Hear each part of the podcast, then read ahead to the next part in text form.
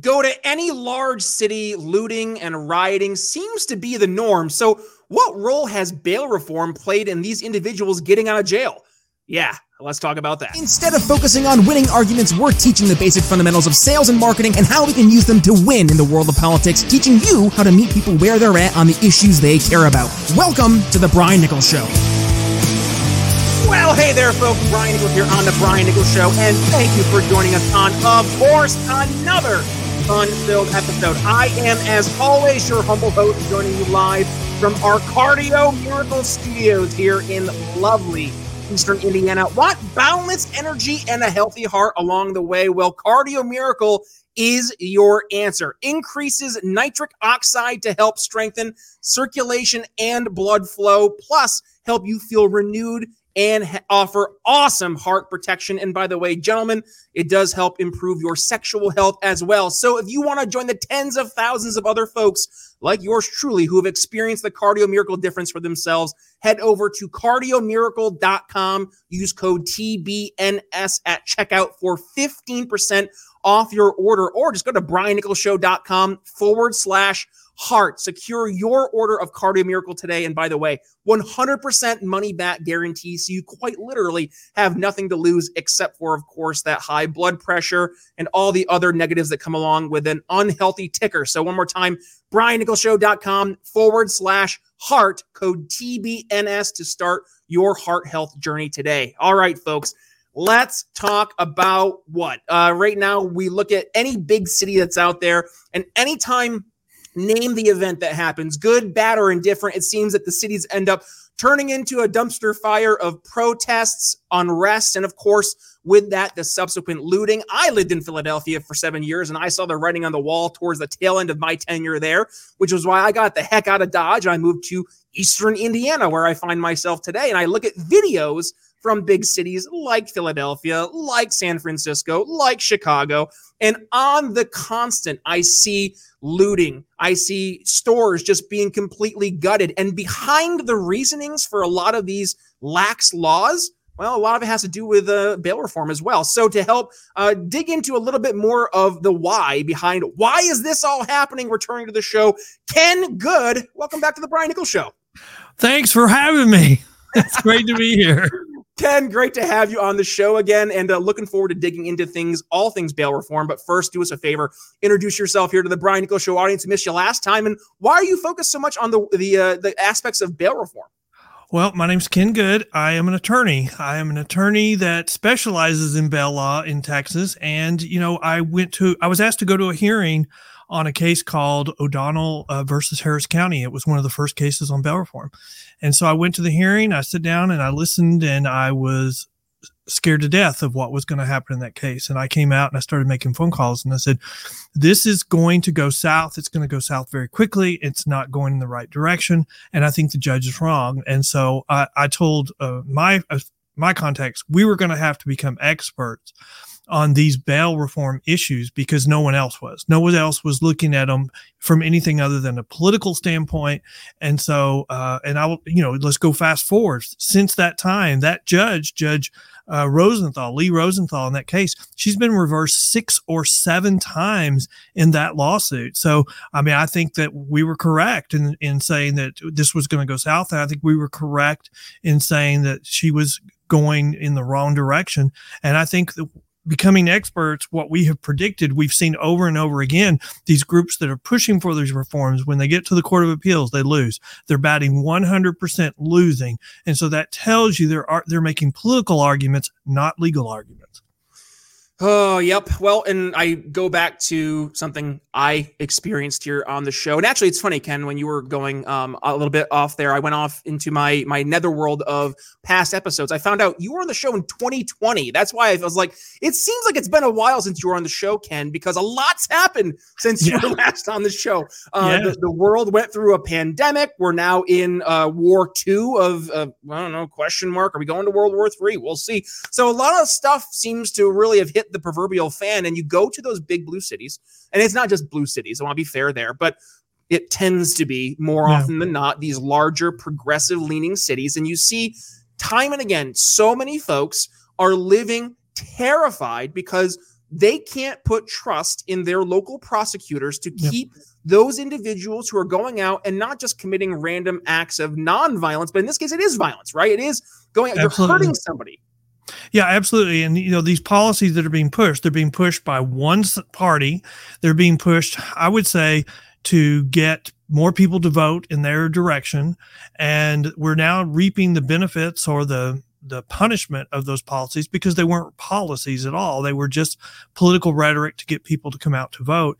And they are. There are inner cities where we have a lot of people that are, live and where we have a lot of minorities living. And so we have the arguments being made that these minorities are being picked on, that they're in jail in larger percentages than the public. And so we know that the system is racist as a result. And now we're having all this research coming out that's just disproving these things over and over again. And, you know, I even recently did a debate with the, a law firm that's pushing these policies and you know they even admitted that there's a disproportionate amount of crime being committed on minorities. But you know what they don't realize is when you when you make that concession then you're agreeing that we have a disproportionate amount of crime being committed by those same minorities because by and large in our inner cities the crime is being committed by minorities on minorities. And so when 50% of the uh, young uh, of the murder rate across the united states is young black males by and large the murderers are young black males. So why are we setting up policies to favor the young black male murderers to the detriment of the young black male victims and their families. And so as we set up these policies, we're causing an even greater problem in our inner cities because it just makes crime even worse because we're ending accountability. We're getting completely rid of it and we're creating chaos, which means we're decrim, uh, we're decriminalizing crime because that we have no other choice. And that's why we see our urban cities going down this rabbit hole or this hole that we would see, you know, now Alice in Wonderland. It's just crazy. Well, and I think this is why it's so important to also to the libertarians in my audience because yeah, we are a more small L libertarian podcast. However, with that being said, there are very real um, there are very real consequences to the policies we promote if we don't use effective language. So when we're talking about bail reform, for example, we want bail reform for nonviolent acts, right? That that's the difference is that we we want to avoid situations where people are being harmed when no actual harm was committed, right? But well, we want to have- get rid of bail reform, bad bail reform, and we want to have good bail reform. We want to Right, right. strengthen accountability no matter whether it's a misdemeanor or a felony, and we want to get rid of these bad bail reform measures, which gives up on accountability across the board. And I would love to specifically look at those those acts of violence, right? And violence isn't just when somebody takes a fist and punches somebody in the face, but there's a lot more to committing an act of violence against another individual. Ken, yeah, but when you're concentrating on articulate that for us? violent, if you if you concentrate on violent offenses, then the politicians will change crimes. Like in California, they changed certain felonies to misdemeanors and they reclassify them. And so we're Oh. now setting up misdemeanors to be the training grounds for tomorrow's felonies. And so that's why I don't like that debate. I don't think that's a good debate for us to have. I don't think that's a good road for us to go down because if you set up a system where okay we're going to we're okay with this for misdemeanors well then why have mis- prosecution of misdemeanors? Because you can't hold anybody accountable. In california right now they have an 80% failure to appear rate because they that's the type of system they use in california. Nobody can be accountable if they just decide not to come uh, back to court or come to court. And so when you do that misdemeanor or felony no matter what the crime if you take away accountability that's a green light that's seen as a green light to commit more crime. Use the Sanchez versus Alabama example. They had to live under a, a an, an injunction for four or five years, across the board, misdemeanor and felonies. First six months was okay. Afterwards, crime just started growing up across the board because they realized that you couldn't do anything to them. They got it reversed at the Court of Appeals, and it took them six months to change the mindset and reinstate accountability. But they did it across the board. And that's the mentality. Eh, You know, Sanchez versus Alabama says there's hope for every inner city in the United States. We just have to change the mindset of the criminals and we have to reinstate accountability, not just for violent offenses, for all offenses. Your, your, our inner cities deserve public safety, not just from violent offenses, from any offense. could you articulate a little bit more about those nonviolent offenses and, and let me give the context, right? Because mm-hmm. your libertarians in the audience are listening. They say, well, if there's no victim, is there a crime? Ken. And and with that mentality, I'm at the very least empathetic because we I think I saw the this random stat. I can't remember the ag- exact number, but it's like your average person commits 3 felonies a day or something like that. So I hear that if your average person is doing these things completely like unintentionally because there are so many laws, right? And, and maybe this is the libertarian uh, way we could approach this is because there are so many laws. So let's maybe address the laws themselves, not so much the consequences to the laws. Is that the argument kind of from your perspective? Well, I'm always in favor of reanalyzing the laws to determine what is actually a crime. I am dis I do not favor us having selective enforcement of of of the laws that are on the books because you know you get into the situation where you're in Harris County it's not a crime they're not going to prosecute you but Montgomery County right next door in Texas they are going to prosecute you. and so you have a sign right between on the border between Montgomery County and Harris County saying criminals beware. We support law enforcement and we prosecute crimes. I mean I, we don't need to be that's that's not what we need and on this argument of victimless crimes. You know, keeping your business secure can be a real headache, especially for small companies like yours. My friends at Serpent Networks get it. They specialize in making enterprise level cybersecurity simple and affordable for small and medium businesses. Their advanced AI actually exposes hidden threats before the bad guys can exploit them. So you get a comprehensive protection that's tailored 100% to your needs. If you're tired of cybersecurity blind spots, go see the experts at Serpent Serpent Networks and schedule a free consultation. One more time, that's Serpent Networks, your IT problem solvers. I mean, we've seen that argument run amok and it started in California and and you say well you know these are victimless crimes because they're just shoplifting it's shoplifting for uh, the necessities of the world and and see where it's gotten to now.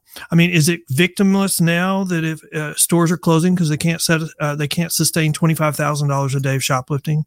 Is it victimless crime now where the Nancy Pelosi federal building is telling people don't come to work because it's not even safe to park your car around the building and walk into the building? Is it a victimless crime if our commercial building uh, valuations are going down so low that you're selling properties for 30 35% of their value 40% of their value from a year ago. Uh, and i mean buildings can't i mean you get into this the the uh, loop of uh, the death spiral where they can't satisfy satisfy their payment on the building, you're going to have a lot of defaults. So, I, I again, really quick, just just to make sure my my point was clear, I find that actually to be a crime in which there is a victim, right? There there is a very real victim and one we can trace back to. I guess I'm thinking more of a victimless crime as like I'm sitting at the stoplight and it's not turning, and I see a no turn on red, but then I turn on red and there's no cars coming. Like that's, I guess, where I'm thinking there is no victim, right? It was okay. me making an act where I, I know for a fact I'm not harming someone else. But in the case you're outlining, I'm hearing a, a, actual harm. Like people are either the business owners, the building owners, the citizens of those the respective areas. There, there's a very real harm to that, as you you very much articulated there. Well, but I, okay, so I, okay, if there's a victimless crime, then why do we have it as a crime? We need to evaluate, uh, evaluate whether it's a crime. But okay, I would say me driving without a renewed registration on my car is by and large victimless. But um, I have a really terrible story where I decided that I was just during the pandemic, I just wasn't going to renew it. And, you know, dad gummit, what are they going to do to me? Are they going to put me in jail? I have quite a bit of experience on bail reform. I know they can't put me in jail. But, you know, those laws seem to be written for law abiding citizens because in the end, I had to pay through the nose to get my registration updated. And you know what? By going through that, they, they suspended my driver's license too. So I had to go through quite a bit to get that all fixed. And so this victimless crime seems to be punishing law abiding citizens more than then the the point that I would make finally is, you know, these things, the people who don't care is uh, career criminals, uh, organized crime, gangs, and they will take these victimless crimes and figure out a way to make a ton of money. I mean, we're really turning over our inner cities into to these groups and look at Portland. I, I use that as my best argument on libertarians. I said, you know, you've seen there, here's the consequence of getting rid of all laws on heavy drugs. And I mean, we're killing people. We're allowing people to overdose every day. We're having, we're setting new records. And, you know, you may not have liked the existing system, but that allowed a hammer to give persons a choice go to rehab or go to jail. Two choices. Now they have a choice of do nothing and do drugs or go to rehab. What do you know? Shock of all shocks. They're picking, we're going to continue on drugs. And they're setting new records every day on uh, overdoses. And we're, we're just allowing it to happen.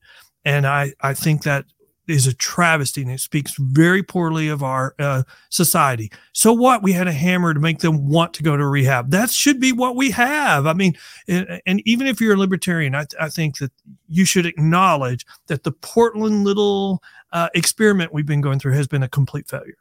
Agreed. No, and, and hey, if libertarians really want to uh, get rid of the whole like Portland argument, Somalia argument, like all that stuff, let's just all go to Argentina. Javier Milei, I'm, I'm all about that. Sounds like a good idea. Just won to be the first ever libertarian president. We'll be watching his career with great interest. But uh, Ken, I have another question in terms of how bail reform actually helped get us to where we are today. But first, I want to go ahead and uh, give a quick shout out to everybody out there who wants to win one of these awesome "Don't Hurt People, Don't Take People Stuff" bumper sticker. You can win one of your very own bumper stickers if you go to briannicholsshow.com forward slash reviews. Leave us a five star rating and review. Take a screenshot of said review, then email me that review at brian at briannicholsshow.com, and you will be entered in, to win one of these Don't Hurt People and Don't Take People Stuff bumper stickers. So make sure you go ahead, get your five star rating and review in today. And uh, of course, uh, very pertinent. Don't hurt people and don't take their stuff, a bumper sticker to today's conversation, which goes to my question, Ken, and that is let's talk about bail reform. Bail reform has been a conversation that seems to have really been picking up steam over the past 10, 20 years. And of course, a lot of uh, these progressive left leaning DAs like your, um, your, your, uh, what's his name from Philadelphia? Oh my gosh, his name just escaped me. Um, you know, I'm talking about DA from uh, Philadelphia, Krasner. Uh, yeah, yeah Krasner. I'm terrible at names. Oh, I was gonna say what a piece of work he is. Um, yes, he's just absolute gem of a human being. Um, but no, all these Soros-funded uh, DAs that are across the United States, we're seeing they're leading much more into this pro bail reform mentality, and I think you're using these cities as kind of a, a, a what a, a sandbox experiment to see the direct implications of their policies, or do they not care? Ken, what's your context there, and how did bail, bail reform uh, really start to uh, to play a role in where these cities are today? Well, you know, we've always had, I mean, we're always looking for ways to improve the system. And so, but what we've seen in the last, you know, few, I would say 10, less than 10 years, five, six, seven years is we've seen not a push for a micro change or a change, something to improve. They want to throw something out and try something completely new that's never been done before. And it started with pushes for, um, what we call a risk assessment tool, which uh, science has come out saying you shouldn't use. Uh, and so we started seeing, well, we need something to replace the private bail industry. And, you know, you, we're going to do it that. And then we're like, well, no, we're just going to release everybody. We're just going to release everybody on a personal bond or whatever the equivalent is. We call it simple release across the United States. And because, you know, by and large, people just want to come to court, they want to get their cases resolved. And what we have found over time is that is absolutely not true people do not want to get their cases resolved. And if you set up systems like that, it creates chaos. And when you create chaos, that creates uh, a backlog of cases because the criminal justice system is very unique. If you're not present, they can't go forward on your case. The only thing they can do to go forward on your case if you're not there is dismiss it.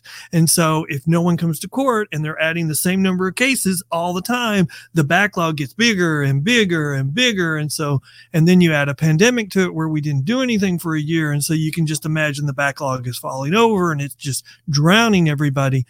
And so they're looking for ways to get rid of the backlog.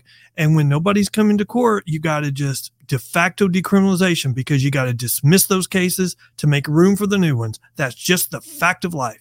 And that's what we're seeing. I saw in Harris County in August a year ago, I looked at their uh, list of dismissals for the misdemeanor courts for the month. Over 90% were dismissed. And so why are we even having misdemeanor courts? If I mean if if we're going to dismiss over 90% of the cases, then why do we have the courts? Just go ahead and tell everybody we're going to get rid of misdemeanor crime and do a true libertarian approach because we're just doing it under the radar right now right. in our inner cities. Yeah, well, it's picking winners and losers. This is where libertarians, I think, really, really, really dislike government is when you see government not just picking winners and losers, but picking good guys and bad guys, right? Yes. Arbitrarily mm-hmm. at that. Arbitrarily. And and that's the part that's scary. Um, and I guess let me ask you this, because you know, we we see the problem, but the solution sounds like it might be a little difficult to put our finger on. So Ken, on this show, we like to not just address problems, but actually bring solutions to the table. What would you say would be a good starting off point to address this very real problem that we're facing, but not do so in a way that's going to put, I guess, undue harm or undue burden on the taxpayers of these cities that are trying to, uh, I guess, save what little of their cities are left to be saved?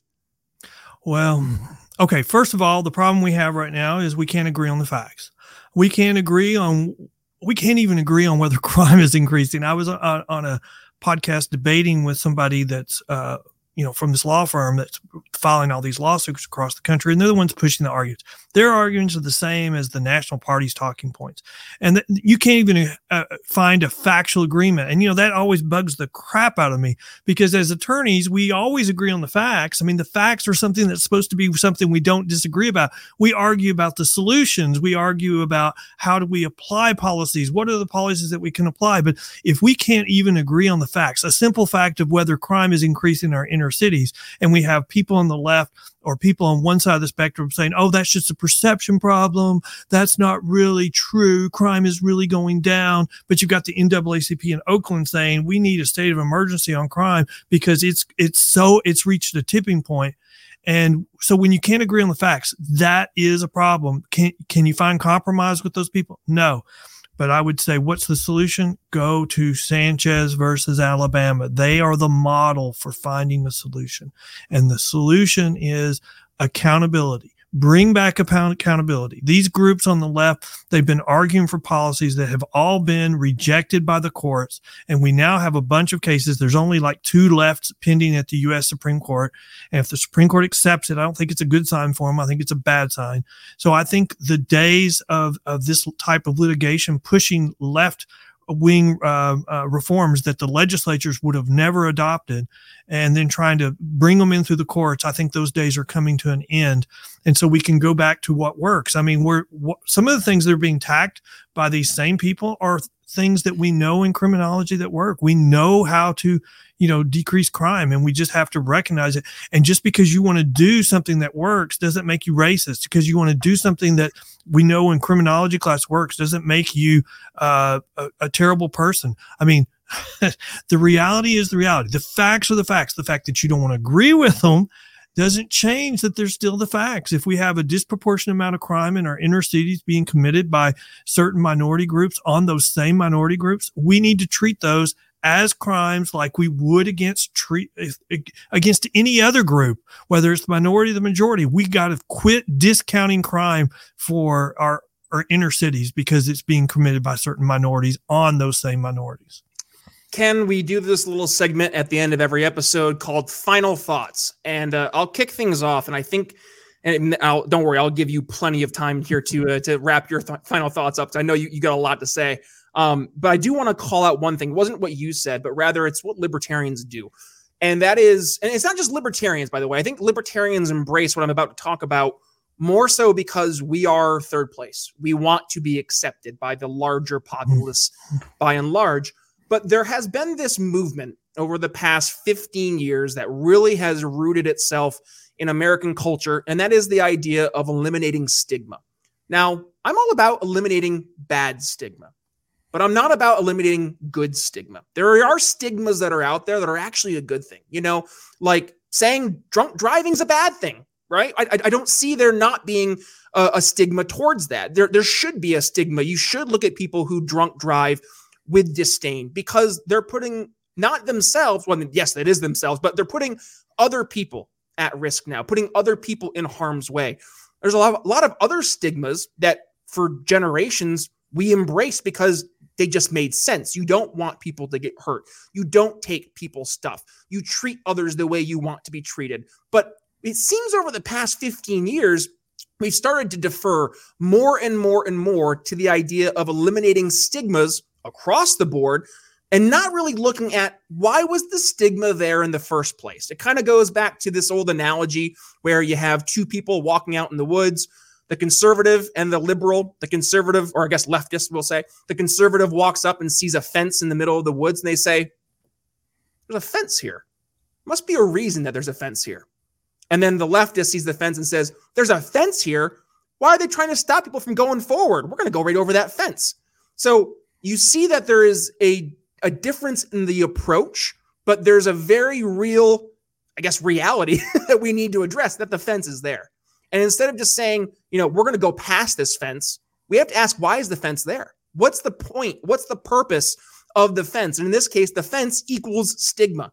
Stigmas exist for a reason, whether it's encouraging people to stand up against violent acts, if it's encouraging people to stand up against looting and rioting and protesting en masse and actually standing up for what you believe in. Gasp, I know. That is where I think we've lost the the the the argument really. And that is we have stopped embracing the needs for stigma in the pursuit of trying to appease others in saying that stigmas don't matter or at the very least saying that we should push away the stigma push the stigma under the rug. And i think that's really led to where we are today. Now granted that's my i guess libertarian perspective. Ken i know you have some thoughts as we wrap things up today. So what uh, what would you like to share with us as uh, your final thoughts well, I think in a lot of ways, we're repeating the same mistakes that we made in the 60s, where we felt safe. We started being more generous in our criminal laws. We started releasing more people from jail before they had served their time. And even though they weren't showing that they had really learned anything or that they had become rehabilitated. And so we're seeing the same things happen that happened in the 60s. We're seeing crime go up. And so I think that we will have the same backlash if we're not careful. And the same backlash was a push for more law and order because people deserve to be safe. And, and right now there's a lot of people in our inner cities that don't feel safe. And I think if you look at, um, some of these policies that are being pushed I think they were being pushed from a political perspective just to try to get more voters out. And now we're reaping the benefits of them and it's causing more crime. And, you know, I, again, I go back to this debate and, you know, I think the hypocrisy on the, on one side right now is just ridiculous. When they use statistics from nationally saying crime is going down, when the majority of our country is still using the old the the tried and true and tested method of of bail and they're getting people to come to court and they're holding them accountable and we're using those statistics to say crime is going down and saying crime it's just a perception issue even though in these pockets in our inner cities where they're doing these new methods which are taking away all accountability crime is skyrocketing. And so the hypocrisy on the left to say oh crime is really going down and there's just a perception issue. Ken you're just a, a whistle a dog whistle for these arguments. And and you go you know Ooh, that's that's some gall. That that you've got some real gall, and I mean, I mean, we can't even we can't even have a, a, a, debate. So, I would say for the people that are honest and are good intentioned, I would say you're setting up policies that tie the hands of judges so that they can't do anything about gangs, career criminals, or um, organized crime. And you know what? Those groups are figuring out ways to make money hand over fist when you do that. So you should not do anything that does that and because it ends accountability. And you know, the last thing is a lot of these issues involve things that you know, I've been told don't talk about this thing. Don't talk about whether there's a disproportionate amount of crime. You know, I just did a podcast on on my podcast called The Bail Post. It's thebailpost.com where I did a somebody did a study in in Minnesota and they did a study on whether there is uh, systemic racism uh, in, in their in their court system and they came back saying no, there's not. I mean, the numbers overwhelmingly show that there's not. And that's something, you know, I was told don't do a podcast on that topic because, you know, it's just too hot. You'll be attacked. You'll be called a racist. And I'm like, a report is a report. I mean, the data is the data, and we can't be afraid. Because, I mean, I didn't take a position about whether it's true or not. I was like, this should cause everybody concerns because if these numbers are true, then the policies they're arguing is actually making the situation worse. Bingo. Because it allows these people to do even more crimes and commit more crimes in the inner city. So if you want more information on the types of things that I talk about, I think uh, PBTX uh, .com is our website. We have a blog where we highlight important stories. We have a our own podcast, thebailpost.com. There's a link there on that website as well. And we just do all things criminal justice, bail reform related, and try to to you know just state here's the positions of law enforcement really if you want to think about it we, we want to say it's the bail industry but there's not any position that the bail industry states that the law enforcement doesn't state we're so closely aligned what's good for one is good, going to be good for the other. So you know we just highlight all that. We have a lot of guests from law enforcement from courts and uh, uh, people doing studies and we and das and we just try to highlight the issues and we try to educate ourselves. I've become so much more educated on talking about these issues just from having to, uh, having, I'm going to say having, having to talk to people on a podcast because you learn about the issues. And then when you do a debate and they're saying that you're a liar and you, you, you can go, no, you, you, your argument that you're making right here was overturned by this case. Just, I mean, six months ago, why are you still arguing this? you got overturned, but you're still arguing it. I mean, nobody has a problem with that. So, but thank you so much for allowing me to come and talk about all the craziness in the bail world. Oh, absolutely, Ken. Open open door policy here on the Brian Nichols Show for uh, for Ken Good. And uh, yes, folks, if you got some value from today's episode, which I know you did, please go ahead and give it a share. When you do, please tag yours truly at B Nichols Liberty. You can find me on X.com as well as over on Facebook. And also, yes, the Bail Post. Please go ahead and support Ken's podcast if you want to dig more into the world of law enforcement, bail reform, all that fun stuff. Links are in the show notes. And uh, with that being said, folks, some last minute housekeeping. Yes, don't hurt people. Don't take people's stuff. Bumper sticker. Go ahead, get your five star rating and review in. Email me the review, Brian at BrianNicholsShow.com. Number one. Number two, uh, well, obviously you found us somewhere. Uh, you're either on the YouTubes, on the videos, on the audio, wherever it is that you found the podcast. Well, guess what? You can find us a lot of other places too. So just in case you found us in the one place that you didn't, I guess you weren't looking for, I don't know how to phrase that, but where can you find us?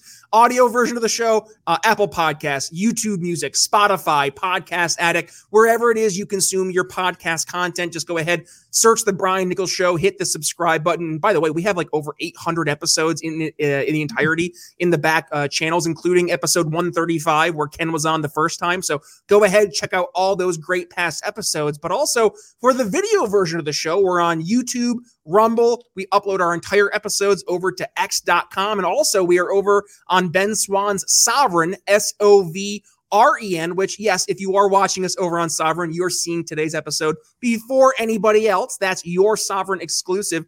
And one last final plug if you enjoy the content that we're bringing out here on the Brian Nichols Show, if you enjoy the guests we have in the show, like Ken, and we're talking about very controversial issues like bail reform and, yes, addressing the realities of our world, well, please go ahead, support the show. You can do so either with a one-time donation 5 10 20 500 i don't care. I mean i do care because it helps go right back into the show keeps the lights on allows us to have awesome conversations like this with ken. Or if you want to become a, uh, a recurring supporter head over to patreon. You become a $5 a month supporter $10 a month whatever it is that you want to go ahead and put into the brian nichols show i guarantee i'll make sure i take that and give it right back to you in terms of awesome content with awesome guests that will leave you what educated, enlightened, and informed. So that's all we have for you today. With that being said, Brian Nichols signing off here on the Brian Nichols Show for Ken Good. We'll see you next time.